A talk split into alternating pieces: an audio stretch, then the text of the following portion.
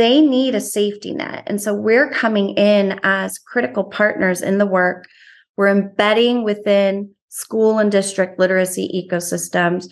We're ensuring that kids have this one on one daily instruction that's differentiated for them while also providing a really crucial scaffold to classroom teachers while they learn to do this work themselves.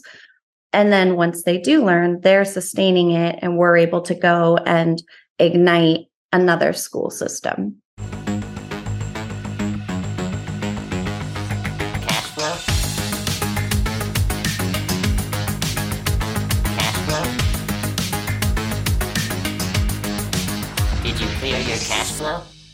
Well, Jess, it's a pleasure having you on here. You're the founder and CEO of Ignite Reading. Uh, I got the, the pleasure of meeting you a few weeks ago, and uh, you know you've have you have a whole bunch of inter- interesting stuff in your your past, and you know what you're working on, and how you've gotten to where you are today. I'd love to dive into all of that, but one of the things you did was give me some homework for this episode. I, I went and listened to uh, "Sold a Story" by uh, Emily Hanford, uh, and it's outside of my normal repertoire of podcast uh, listening, you know, I'm usually, you know, obviously in the tech, uh, you know, category for for podcast listening, but this one was quite interesting, quite sad. Uh, you know, it went into the reading crisis in the United States and why kids aren't learning to read, uh, you know, as well as maybe they used to from previous teaching styles. And I think that's, you know, based on what you're doing, I, I think that's a great entry point for our conversation today.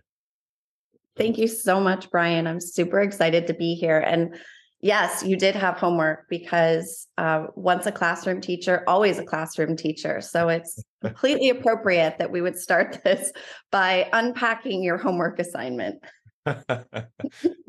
Good. So um, let, us let's, let's go right into that. So, uh, just for the listeners, uh, could you give the backstory of what that podcast "Sold a Story" is all about, uh, and then how that ties into the work you're doing, and why why this is a problem in the United States?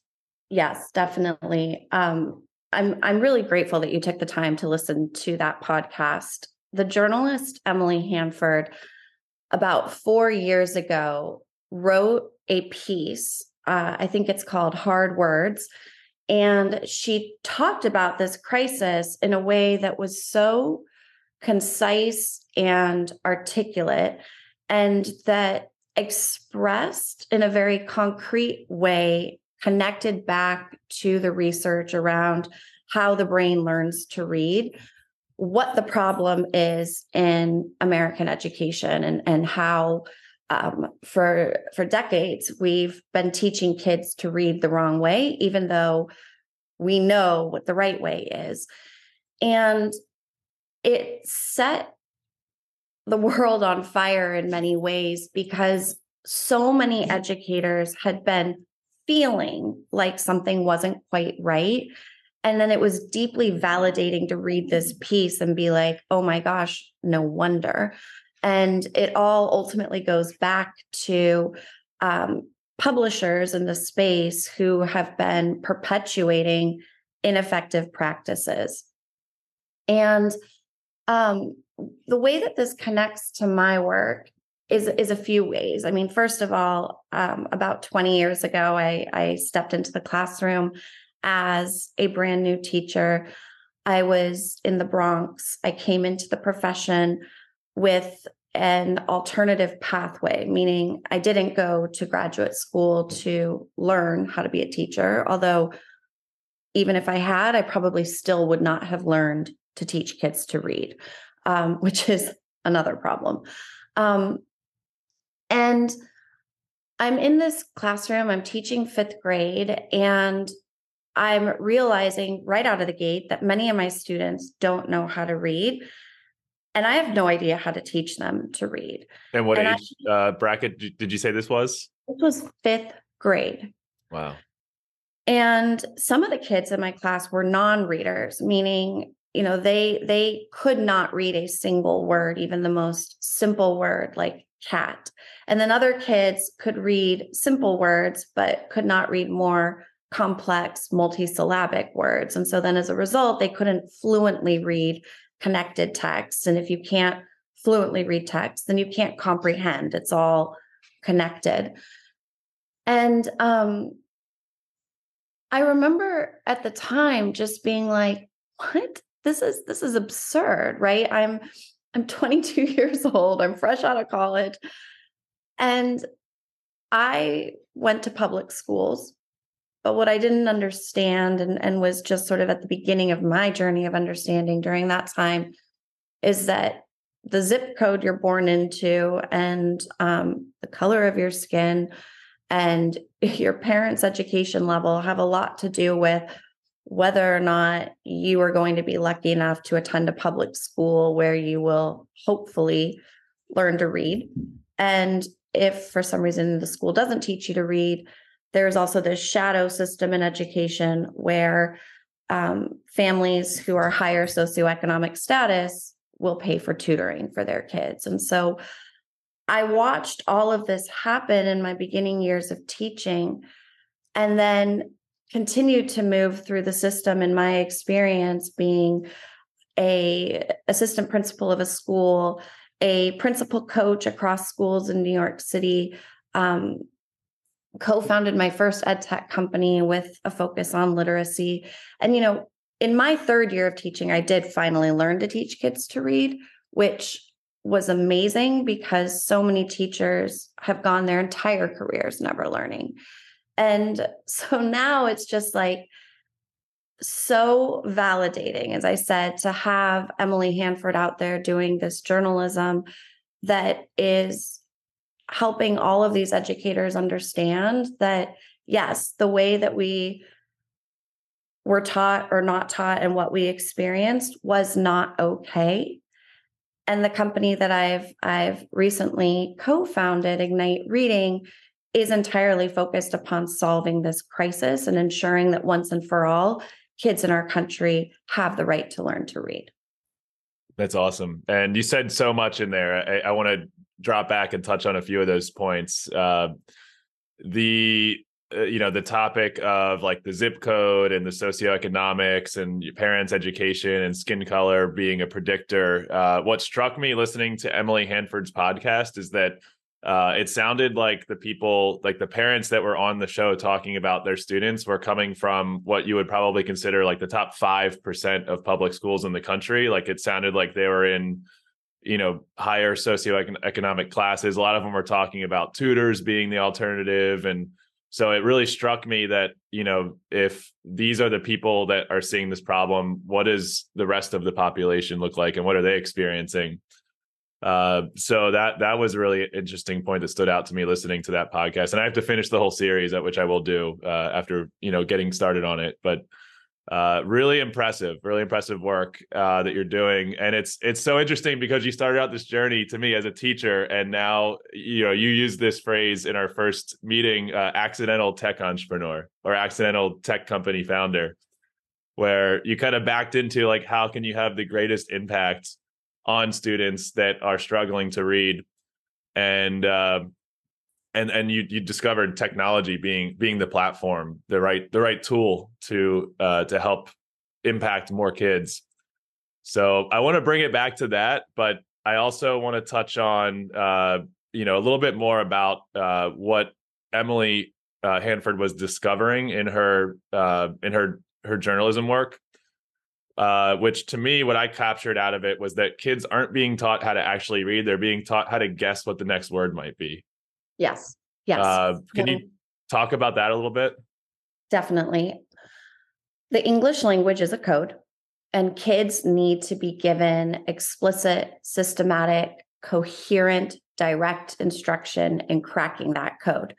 So, what a lot of people don't realize is that while oral language is something that our brains have evolved to be able to naturally do, learning to read is not. We, don't just randomly wake up one day and start reading words and then sentences and then paragraphs. The vast majority of kids have to be given this explicit instruction so that they learn, for example, letter names and then the sounds that those letters make, and then how to put those sounds together to read increasingly complex patterns.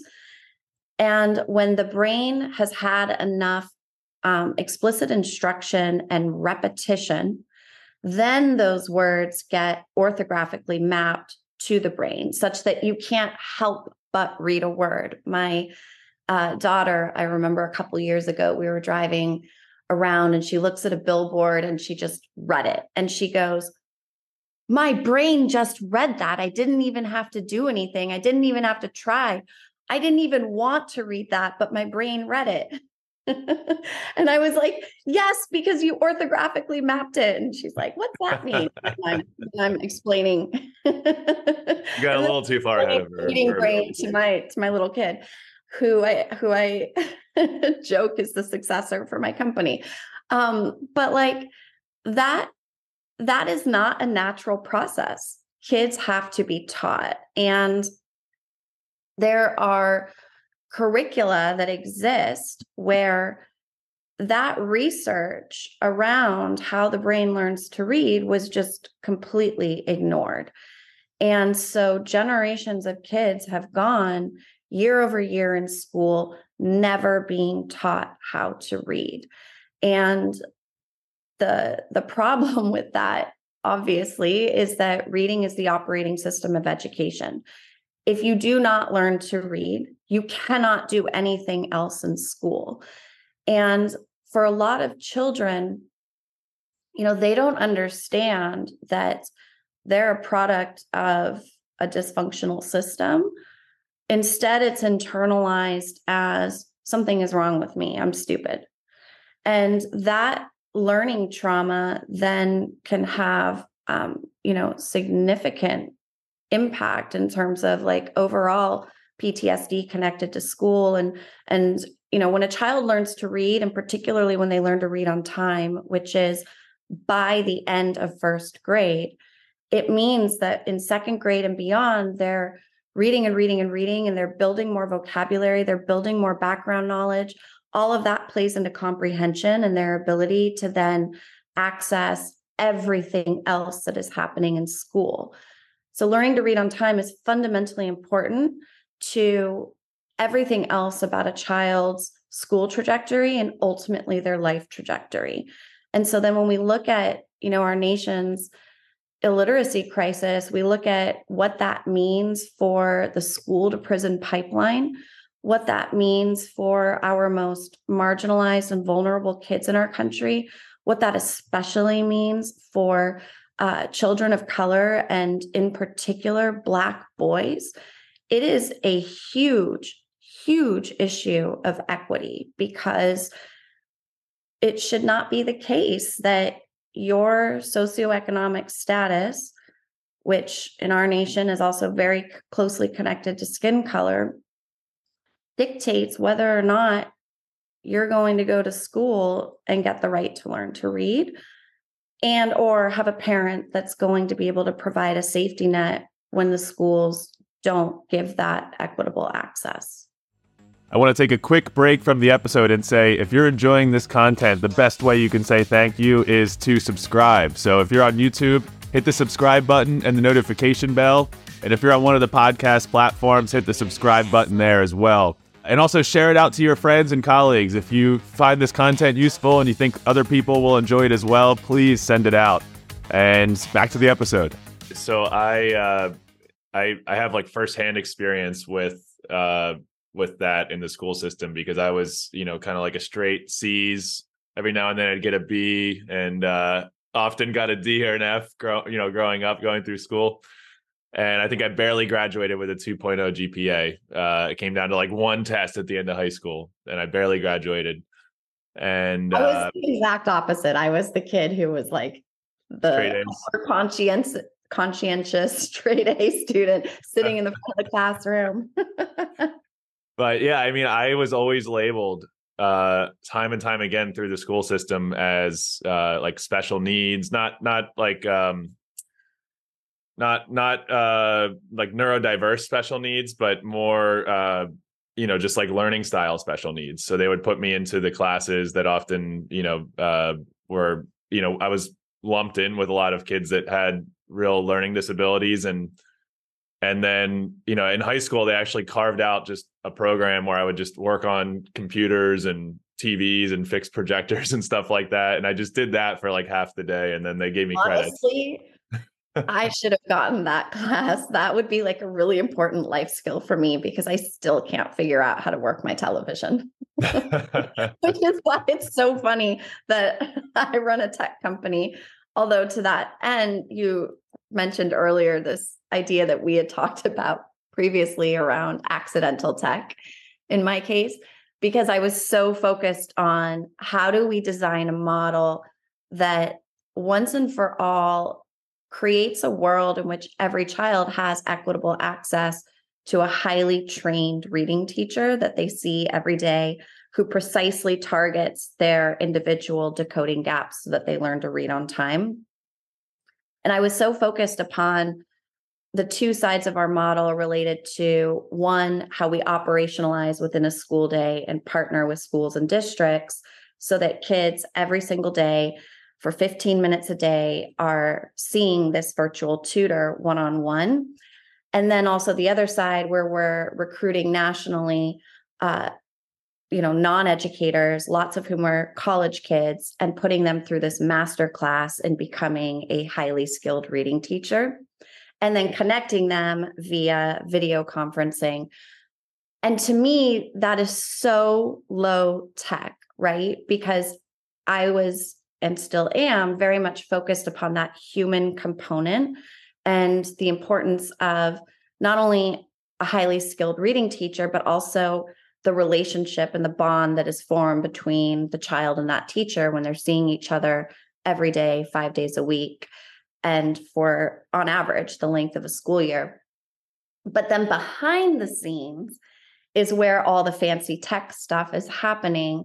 And we're building out you know the platforms and you know this massive amount of data that we're collecting around you know how kids are achieving and that work technologically behind the scenes and i have the most incredible tech team that i feel so grateful to get to work with is what is then enhancing the quality of that one-on-one session with a real human that is still arguably so low tech in and of itself.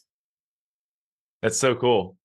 Uh, when you were describing, like, uh, yeah, there's a couple threads I want to take here, but the first one, when you were describing, and when I was listening to this podcast of how, you know, for the last two decades or so, kids have been taught to read.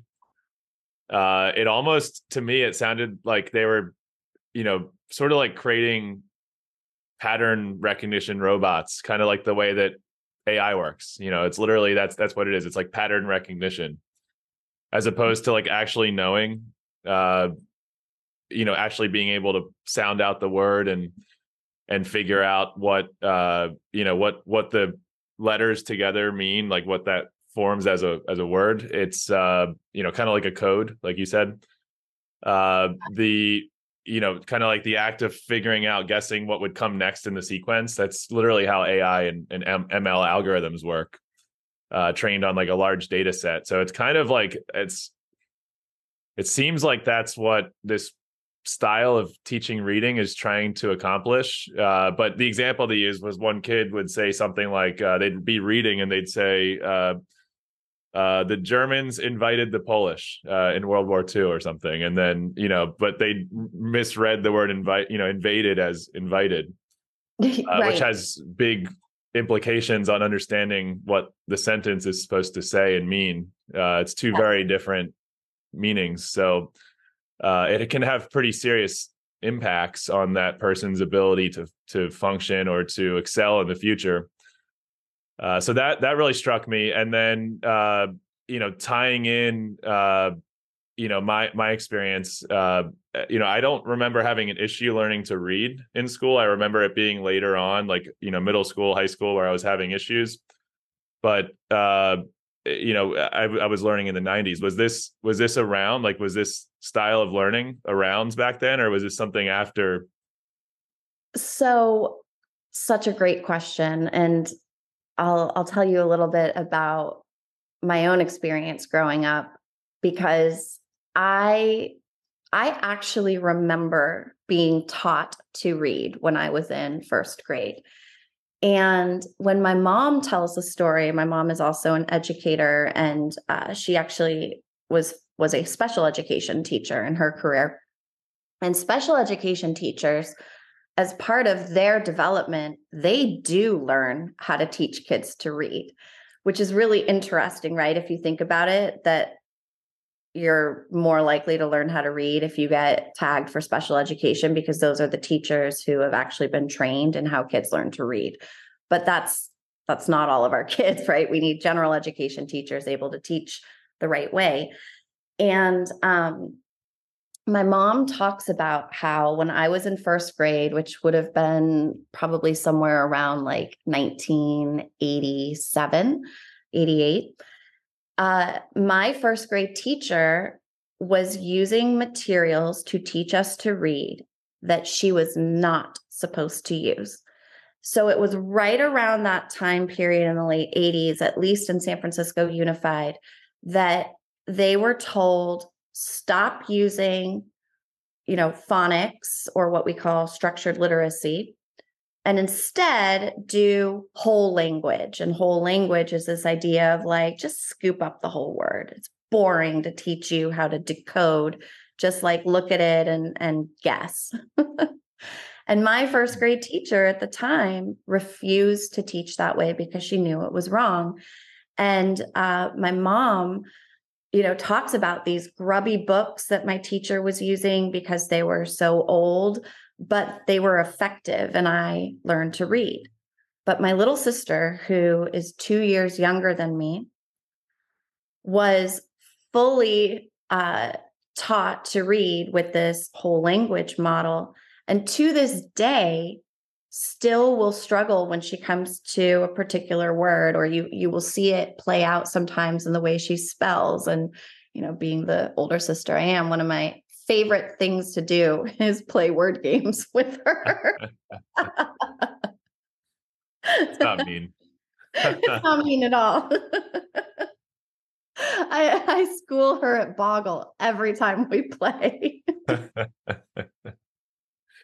oh man. Um, so these these practices have been going on, as I've said, for decades. And it's it's mind-boggling, right? That it took Emily Hanford's journalism and I think just years of classroom teachers teaching this way and seeing that it wasn't working and yet you're being told this is the district mandated curriculum all of your observations are tied to you implementing what we're telling you to teach. Your tenure is tied to you getting good observations. None of it was actually about student achievement, right? And meanwhile, you've got these literacy statistics nationally that show only, you know, about 30% of fourth graders are proficient readers. That correlates to eighth graders also, right? So as a nation, two thirds of our kids are illiterate that's not going to change when they become adults. So we have an adult illiteracy crisis also. And um, everybody is just okay with this for decades, right? and similar to like Common Core math. So Common Core are is a set of standards that about a decade ago, gosh, I feel so old. It seems like just yesterday those standards came out.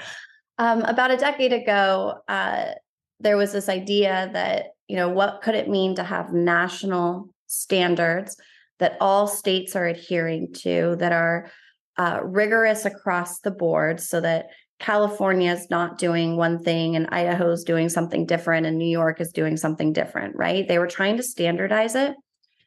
And then in standardizing it, the idea was that publishers who over the years had drastically watered down their materials in mathematics and English language arts would have to overhaul their materials and make them more academically rigorous to align to these standards.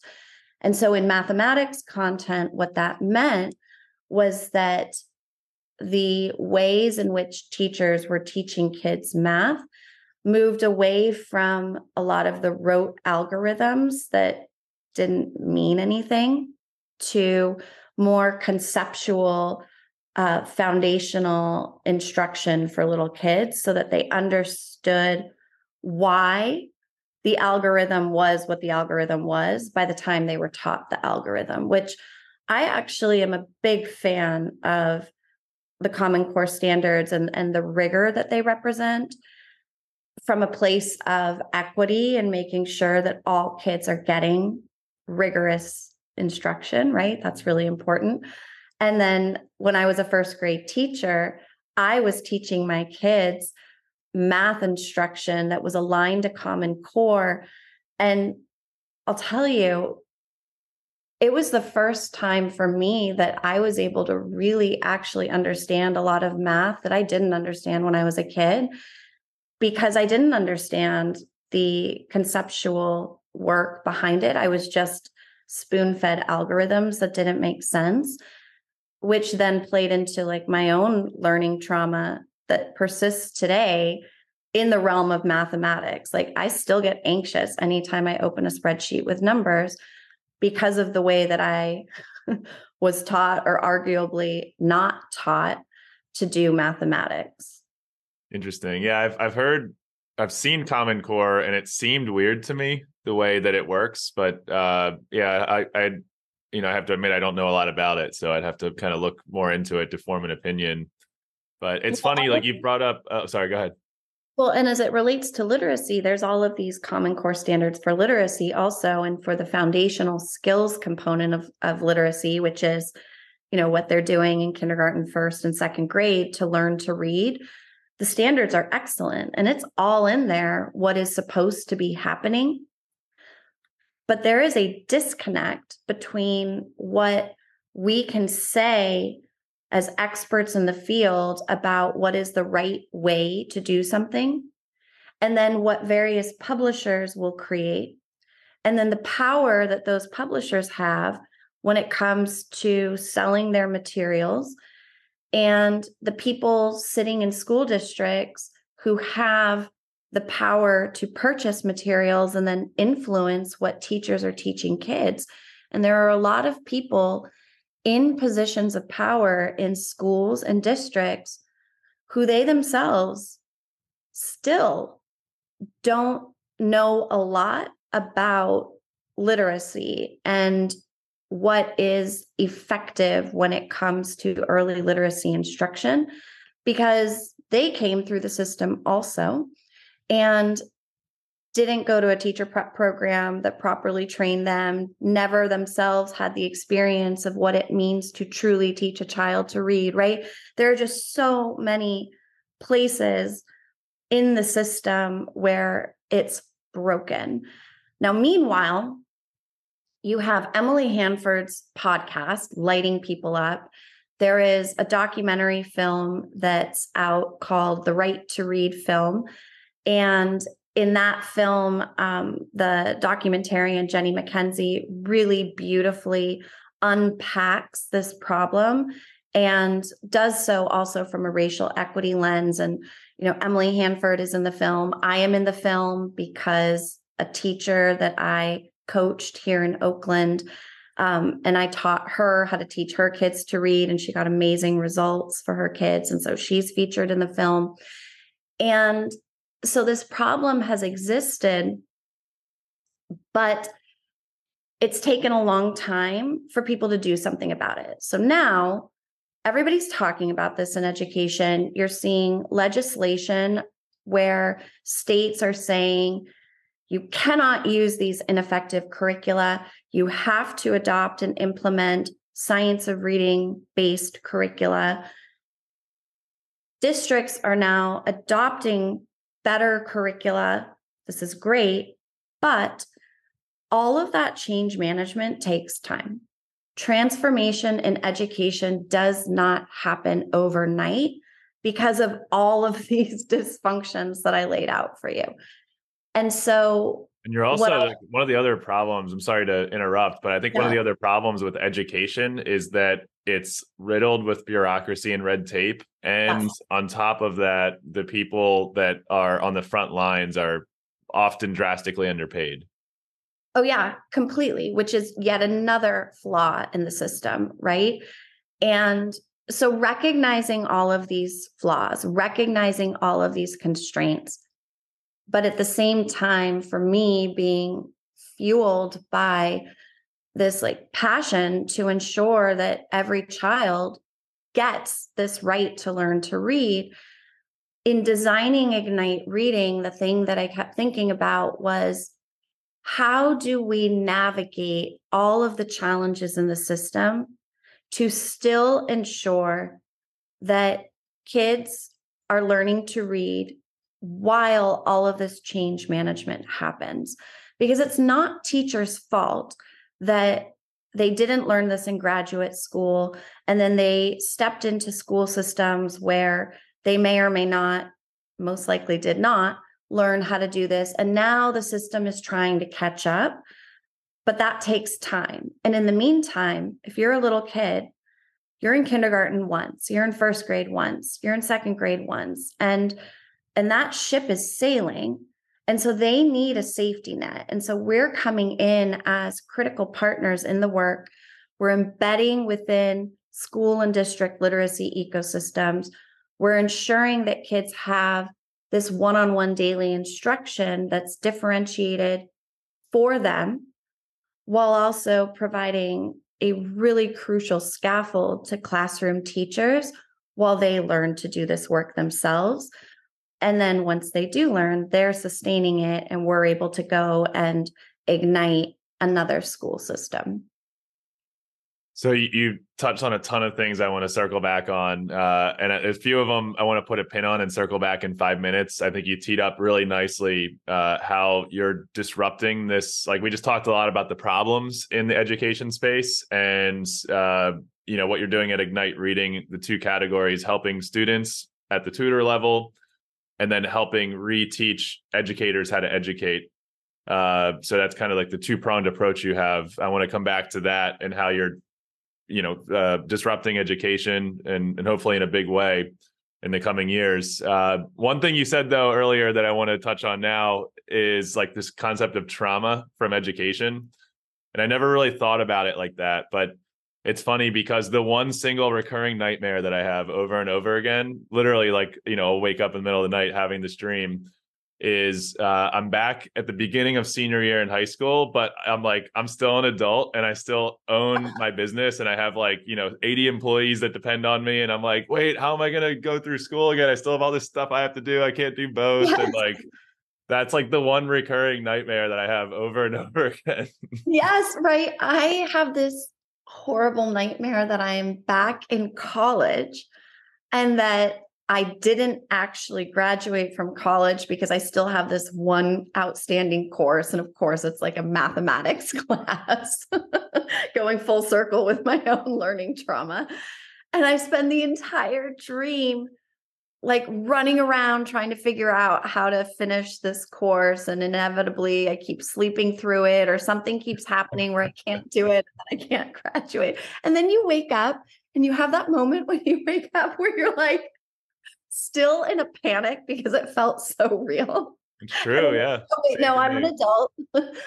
I'm not in college anymore. That didn't happen I did graduate. it's so true. And like I I feel like I learned like the foundations of what I needed in school, but you know, a lot of things, you know, I taught myself how to code after high school. I didn't go to college. I taught myself how to code. That, that was how I started my first company was after, you know, learning how to be a software developer. Uh, you know, I I learned how to write and you know, understand literate, you know, uh, understand how to, you know, uh be well suited at the English language through writing proposals, writing blog articles, uh, you know, just writing emails, stuff like that. I learned math and and you know the concept of algorithms and that sort of stuff through learning how to code and you know dealing with like financials and P&Ls and stuff like that. So I feel like I really I got the foundations from uh from school from you know high school and middle school but the you know the more uh, refinement, like the more advanced knowledge that I've learned, I learned on my own through just kind of doing things in the world. So that's interesting. But let's let's go back. We we had the pin earlier. Let's go back to the pin. Uh, so I, I want you to talk more about ignite ignite reading and specifically how you're disrupting the industry and how you're different. You know, we've talked the podcast I listened to from Emily Hanford talks a lot about this kind of like this publisher. I don't know who the publisher is, but this this one publisher, and then these these certain uh, authors who are proliferating this ineffective way of learning how to read. And you know how how does your model work different? And how do you leverage technology to create the greatest impact?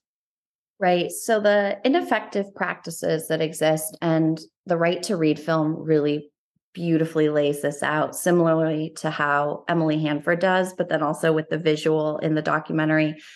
An example of the ineffectiveness and it, it, it, it's going to sound so absurd when you hear this but if a child were reading a an early text and uh, it the words might say i sat on the couch right that's what the words could literally say but then the text would have a picture and so a child who hasn't learned to crack the code and actually read words as written would read that sentence potentially as I sit on the sofa because they're looking at the picture.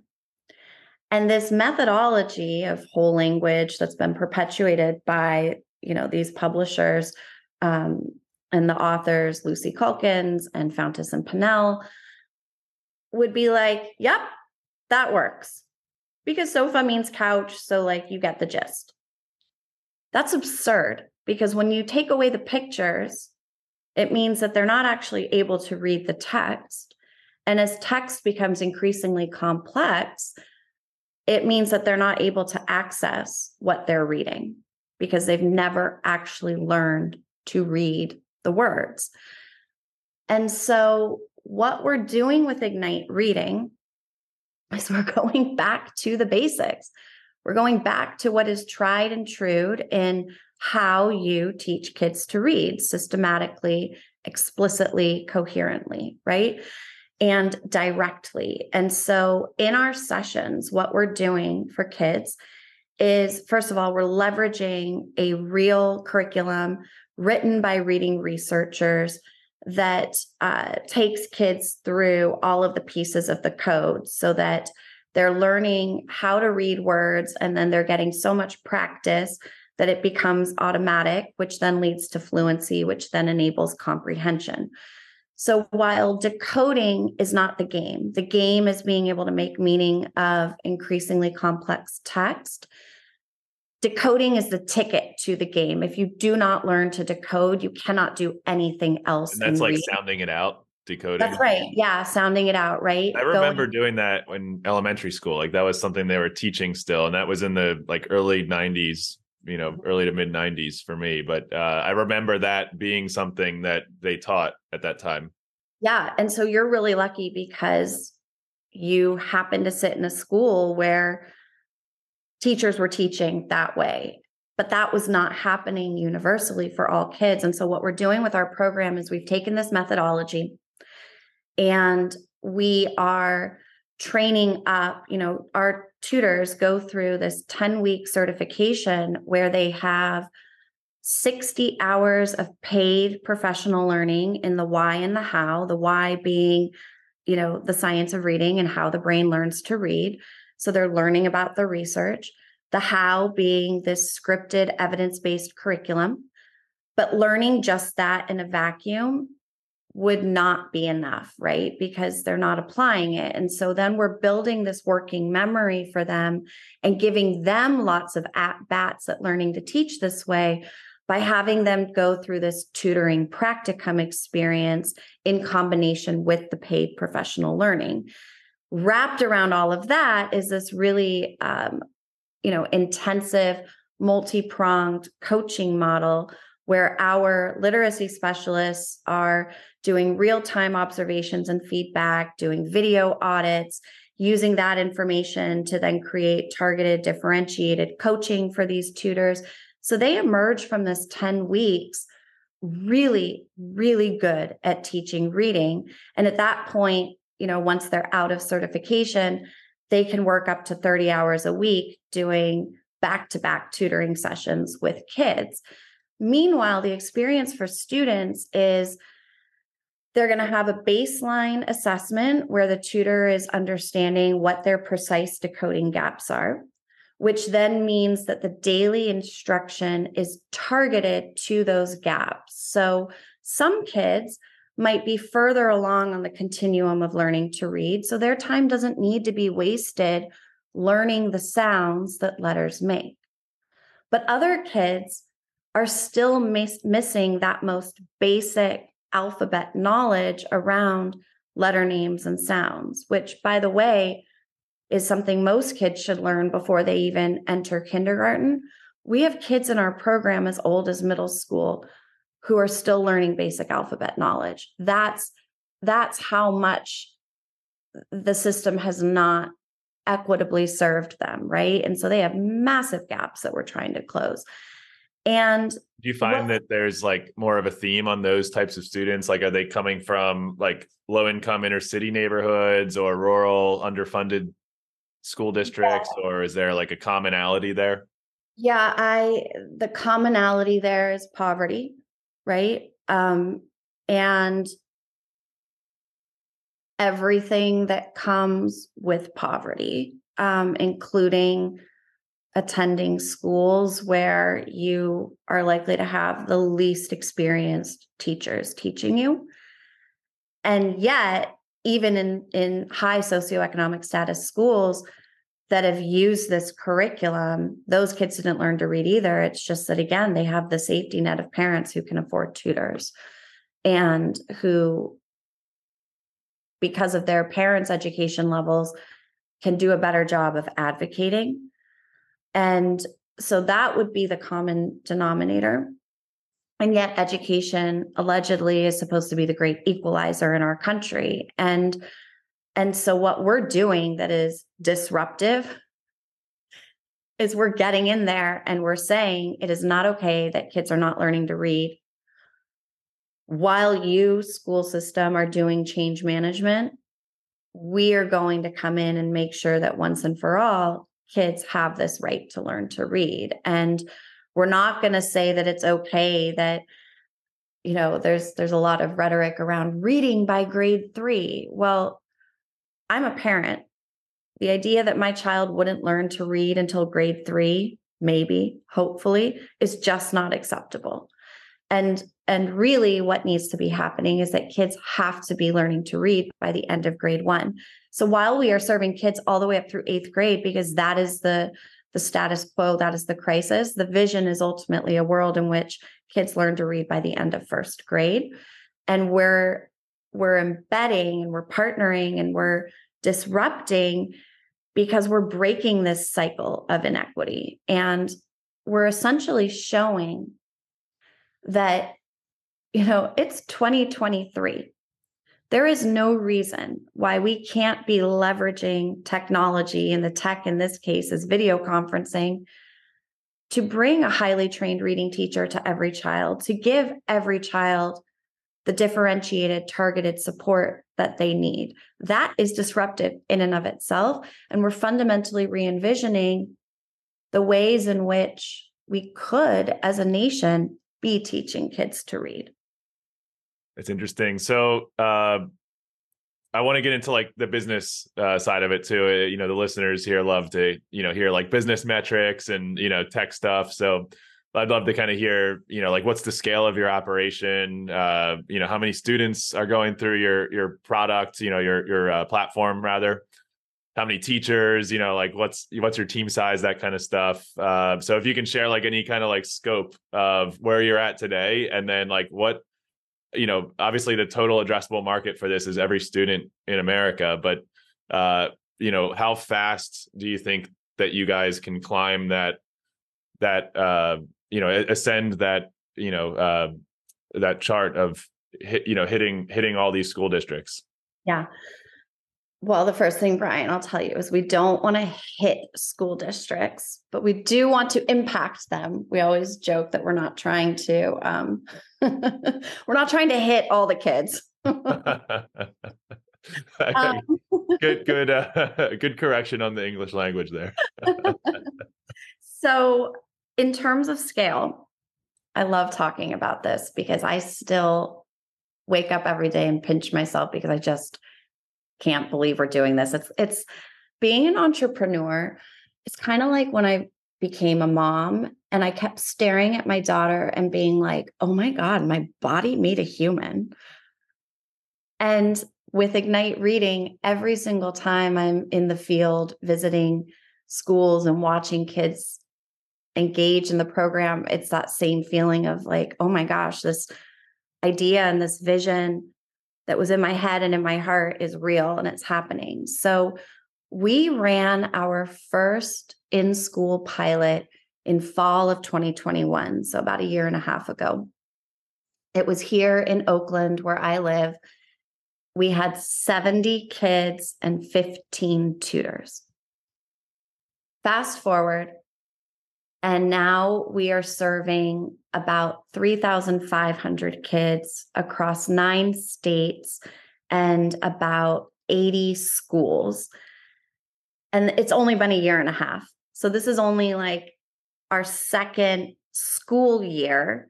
Um, but last school year was a series of pilots where we went from this first school partner to then in January adding on a handful of other school districts and schools within those districts. Congrats. So now we are today. Thank you. And what is so cool is to look to the fall horizon for next school year. I have more demand than I will have seats in my program because I don't want to scale so fast that I diminish the quality of what we are providing to kids because we are centering children in every single thing about our program design. And we are in this to get results for kids, not to make money. And so we will be serving come fall um, 10,000 kids, which is wow. huge. And again, that's not even taking into account the level of demand that we have. And then we'll continue three Xing year over year right now. Yeah. And, and we'll continue over the course of next school year. You know, we'll have 10,000 kids in fall, but we will keep adding more uh, implementations through the end of the school year with a horizon for fall of 2024 of serving at least 20,000 kids though given our our trajectory it could very easily be much more than that. How many are how many students are there at this age? There's probably like t- low tens of millions in the united states. I mean we have a vision of ultimately teaching every single day a million kids at least. But when you talk about total addressable market, there are the first graders that are the vision, right? Making sure that we're proactively closing kindergarten gaps, covering first grade content, and graduating kids from our program so that they begin second grade fluent independent readers. But then there's the the fact that we have all of these kids in second through eighth grade, even high school, who still have decoding gaps. And there is nothing out there like what we're doing where they're going to get a human who is highly trained at doing this, who is not going to put in front of them materials that look like baby materials, right? Like these are just words on a screen. There's nothing about our user interface that's pedantic and demoralizing for older kids instead it's that the tutor will you know adapt based on a little kid versus an older kid that they're teaching. So there's a lot of opportunity out there which if we only cared about the business that would be great for business.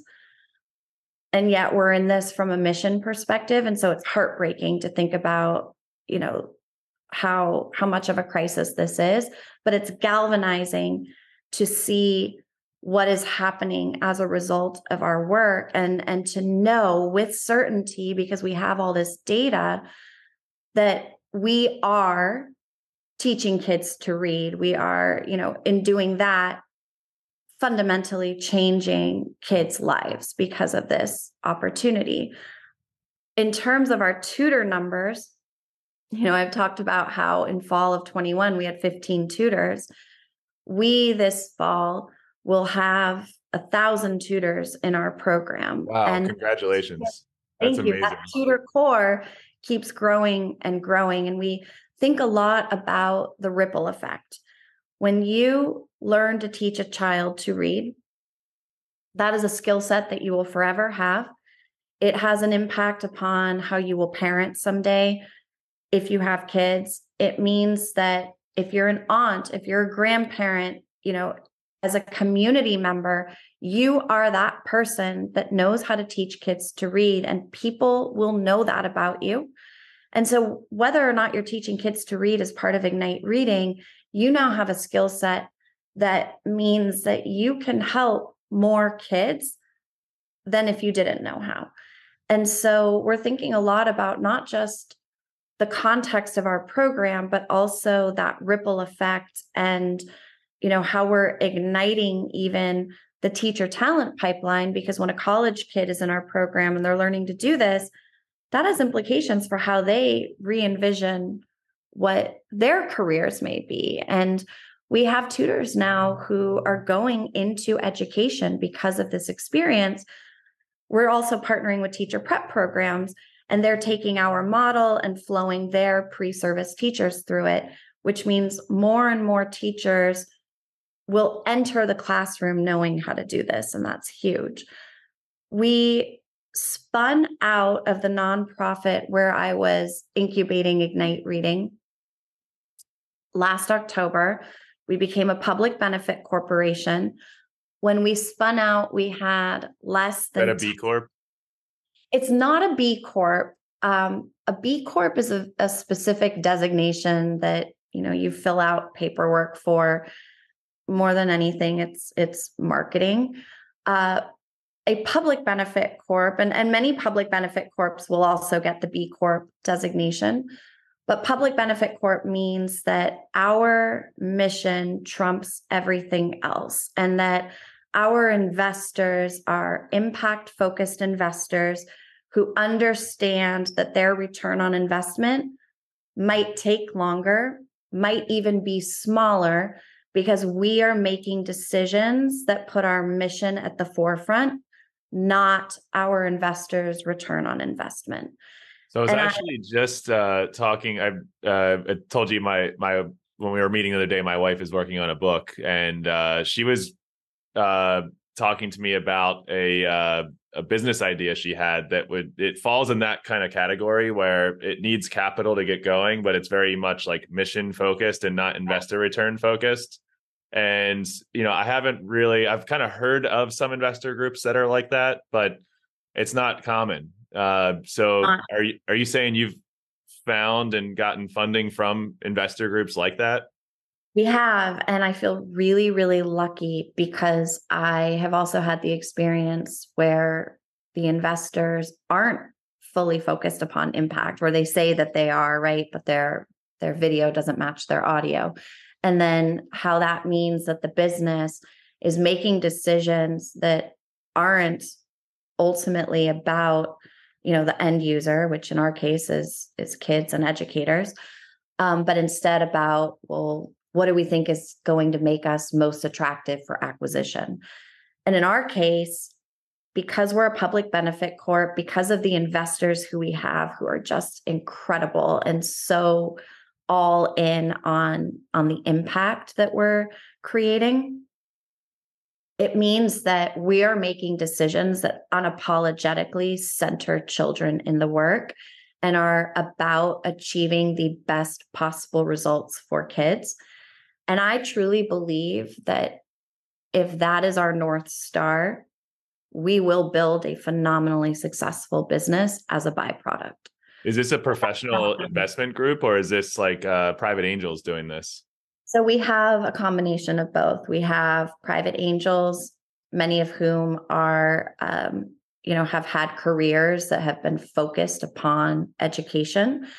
And also we have a, a partner that's um, that runs an impact fund, and they're our lead investor, and just happen to be really passionate about literacy and and the lead investor views the work that we're doing as part of even his own legacy and it being that important from a mission standpoint. Can you say who the lead investor is? Yeah, it's Matt Greenfield from Rethink Education. And I just, I cannot say enough wonderful things about the experience of working with Matt. I mean, this is somebody with incredible business acumen and, you know, lots of experience and pattern recognition and to be able to leverage his expertise while also having the support to do this work right for kids is such a gift because my co-founder and I we circled the drain for about a year trying to figure out what we would be, right? Because we were incubating in my nonprofit that I was running, but it was taking on a life of its own and we were just like this is this is going to need to spin out and we both really wanted it to be a nonprofit but you can't get that kind of capital up front particularly in early literacy mathematics philanthropy is a little bit different but in early literacy we weren't going to be able to get the philanthropy to build out in particular the tech infrastructure that needed to underpin what we were doing without becoming a for profit. And so we did a lot of research and learned about this public benefit corp structure. And we were just like, that's it. That's what we're going to do. We'll raise our Series A. We raised $10 million. And, um, you know, we also uh, are revenue generating, and that's something that we've. You're already cash flow positive?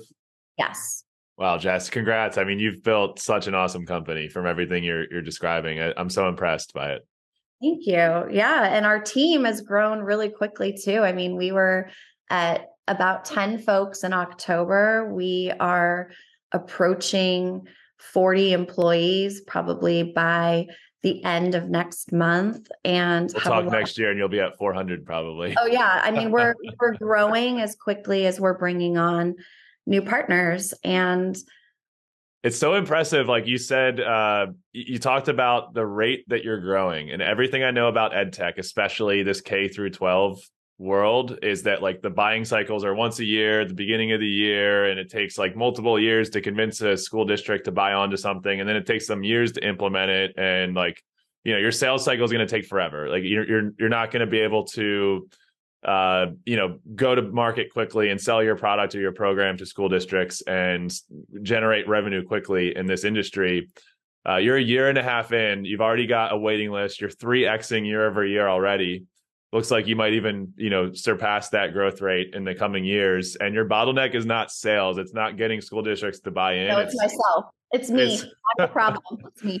be, being able to scale your program, like yeah, and you you have you have like a quality standard, which is great. Yeah, but like bottleneck is the quality standard, and that's a good bottleneck to have. Not you, wanting to. Do you even have a sales team, or is it just like no, growing mean, on its own? It's it's founder led sales right now, so it's it's me. I have um, a team of two people working with me around partnership development but we have not even triggered the K 12 sales and marketing playbook that I know how to do, you know, because this is my third company in education.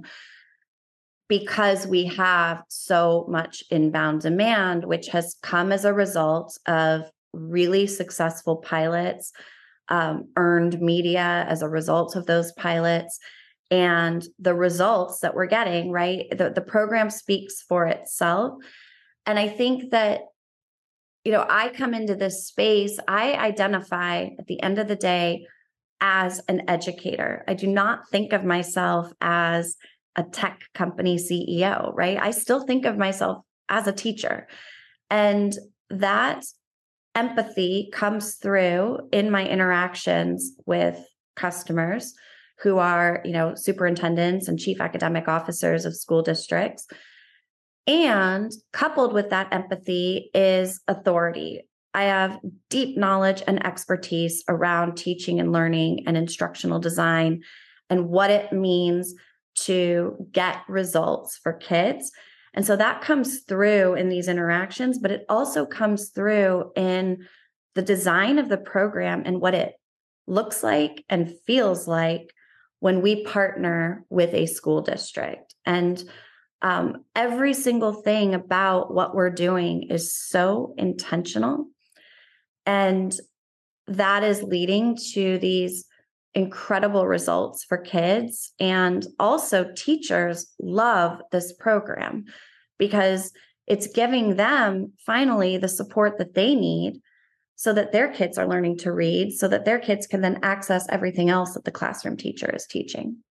That's awesome. Uh, let's let's just like jump forward ten years and just imagine the most amazing future for Ignite. And what does that look like? Uh, what what are what are you doing? What does how big is your team? How much you know impact have you had? What does the future ten years from now look like?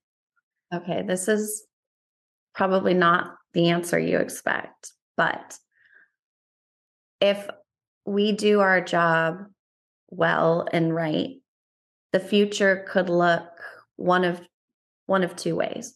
One way it could look is that Ignite reading is the way every first grader in this country is being taught to read.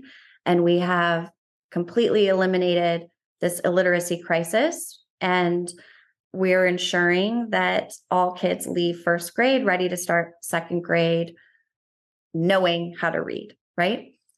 Um, another world is one in which we have done such a good job igniting the system, right? And enabling teachers to learn to do this and you know transforming teacher preparation programs in order to ensure that those teachers are stepping into classrooms knowing how to do this and you have a body of educators in this country all of whom are teaching kids to read this way such that we've done our job and we don't need to exist anymore and then i am spending my time i don't know I'll go back into the classroom. I'll be a kindergarten or first grade teacher in a school teaching this way, right? Which is like kind of a crazy thing to think about that I want to do such a good job teaching kids to read and building and scaling this company and transforming education that my company doesn't even need to exist. We could sunset it because we did the thing that we wanted and needed to do. And we did it really well. I mean, could it, you know, fold into like a government program or something? I don't know if that's ever been done before, but like a, a, a corporation like folding into a standard, you know, legislation. Uh, I don't know what the wording is for it, but sort of like a regulatory program within the within the government. It could, but I don't know. That's like a whole other can of worms we could open up about how like that's where ideas go to die. Um, I feel you. I, I feel you on that. But I, but I do think there are ways in which, you know, if we were to be acquired someday, you know, based on who acquires us and the way that we get integrated into their model in order to have greater scale and greater reach, yes, that that could definitely happen. Um, interestingly, I mean, it's still early days for us, but we have had publishing companies already reach out wanting to talk about acquisition because they see us as a vehicle for getting their curricula into schools. And that's the wrong model for what you would want to. Uh, that that right. goes against your mission. Too, it's still too early, also, right? I mean, we're not in this to be acquired. We are in this to once and for all make sure that all kids learn how to read. And if that down the road leads to an acquisition, it would be one that is done with intentionality and in service of continuing to perpetuate this really important work that we're doing. Um, but but again, I mean, our our deepest wish and desire is a world in which all kids are once and for all learning to read. I am a social impact entrepreneur, so is my co founder, and our board is deeply committed to impact as well. That's awesome. Uh, we didn't even get to your book, but you sent me a copy and uh, write, wrote a really right note, a really nice note, uh, you know, uh, inscribed in, in the inside of the book. But it's uh, "Cancer Hates Kisses." Uh, you're a cancer survivor, and that's also an incredible part of your journey. I'm, I'm sure it had a, a, lot of impact on, you know, you as a person, and and you know how this mission transpired for you. you know how this kind of like alignment you had with this mission uh you know came about in, in your life and in your professional journey I, do you want to talk about that at all and and your book and just a little bit about how your experience with cancer molded where you are today yeah i think you know for anyone who has survived cancer or is surviving cancer right they they call you a survivor from the moment you're diagnosed. And you go through an experience like that and in my case it just put my passion on steroids. And i have a deeper appreciation for how precious life is um, having gone through the experience of of being diagnosed with breast cancer right after my daughter was born and um, through surgeries and chemo and all of the fear and uncertainty to now, you know, I'm eight years out from diagnosis. I am cancer free, which is an incredible gift and one that I don't take for granted. And there is still uncertainty in terms of what could happen in the future with a recurrence. And so I think about how every single day is a gift and what do I want to do to maximize every day? What is my purpose on this planet? And I believe that my purpose, apart from being the best possible mom I can be to my own tiny human, is to help as many kids as possible learn how to read. And I feel really lucky that somehow all of these pieces have come together and I am doing exactly that. I wake up every day, I am building this incredible company with the most amazingly talented mission driven folks, and we are teaching kids to read. And we are scaling it, and we are not going to stop until we are teaching at least a million kids a day to read, if not more. And then again, hopefully, we do such a good job that we we once and for all eliminate this crisis. And I think that my experience as a cancer survivor definitely plays into that maniacal passion and focus that I have. And the book was um, my way of making meaning of a really traumatic experience and trying to use that experience to help other mothers who are going through cancer treatment and needed a way to easily explain to their young children what's happening, but with a language that is really empowering. And so cancer hates kisses and the message for kids is like give your mom lots of kisses and compliments and dance parties because cancer hates love, cancer hates laughter, cancer hates joy. And those are all things that little kids can do to make their mom feel better when going through a really difficult experience.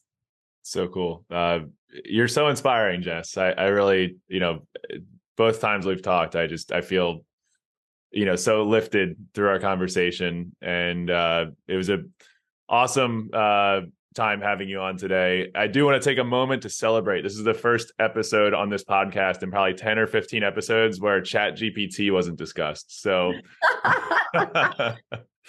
This is because i'm an accidental tech entrepreneur that's why.